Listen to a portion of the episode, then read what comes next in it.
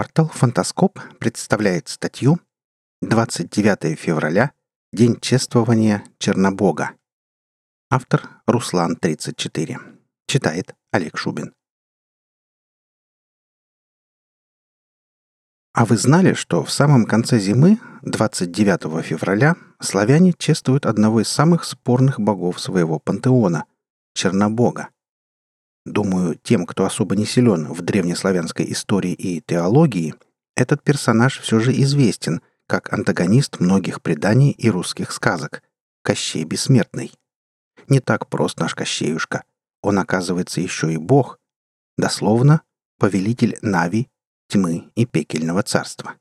Бог холода, уничтожения, смерти, зла. Бог безумия и воплощения всего плохого и черного. Как мы видим, прослеживается явная параллель с еще одной, не менее яркой медийной персоной – дьяволом. Что это? Совпадение?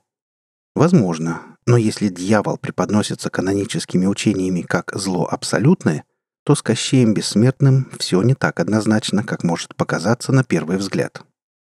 Прожженный ловелас и дамский угодник, похищающий объекты своего вожделения прямо из-под носа у женихов – но постоянно получающий отворот-поворот от каждой избранницы, надо сказать, губа-то у Кощея совсем не дура, сплошь зарится на красоток с косой до пояса, да на обеспеченных царских дочек. Несмотря на то, что красиво ухаживает и сулит богатства несметные. Думаю, взялся бы кто-то переложить древнеславянские сказки на нынешнюю реальность, несговорчивых невест было бы не в пример меньше. Раз уж упомянули о женихах, Скажу, что в повальном большинстве они представляют собой небезызвестную и поныне касту дураков.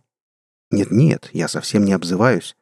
Авторы многих опусов о злоключениях незадачливых женихов так и обозначают их в своих произведениях. Дураки. И кто я такой, чтобы спорить с первоисточником? Итак, представленный в сказках персонаж Чернобог Кощей действует из предания в предание по одной обкатанной схеме с легкими вариациями. Украл девицу, не добился взаимности, превратил в жабу, опционально в змею, в дерево, в ипотечного должника. Встретился с женихом, поглумился, рассказал, как можно лишить себя бессмертия, погиб. Простоватый сценарий для бессмертного мага с недурственно прокачанным скиллом, не находите? С другой стороны, его аллегорическое описание своего секрета неубиваемости наводит на мысль, что тут не все так просто. «Смерть моя хранится в яйце, яйцо в утке, утка в зайце, заяц...»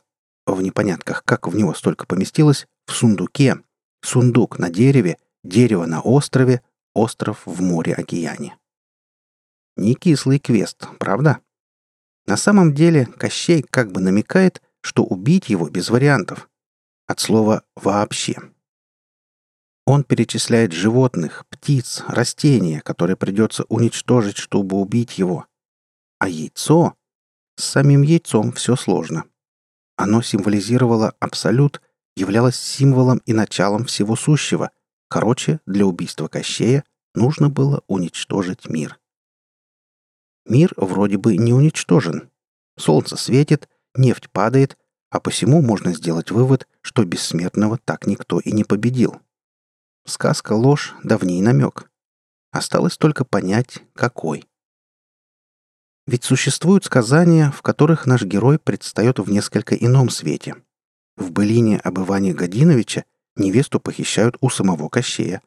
Не вдаваясь в подробности, бессмертный вертает взад свою зазнобу, но коварного Ваню Кощей не убивает, а великодушно привязывает к дереву. Затем воссоединение влюбленных, сцены безудержной страсти в шатре и в завершении банкета Кощей самоубивается. Шок? Шок. На самом-то деле герой целится из лука в ворона, что прилетел пророчествовать о скорой кончине Кощея.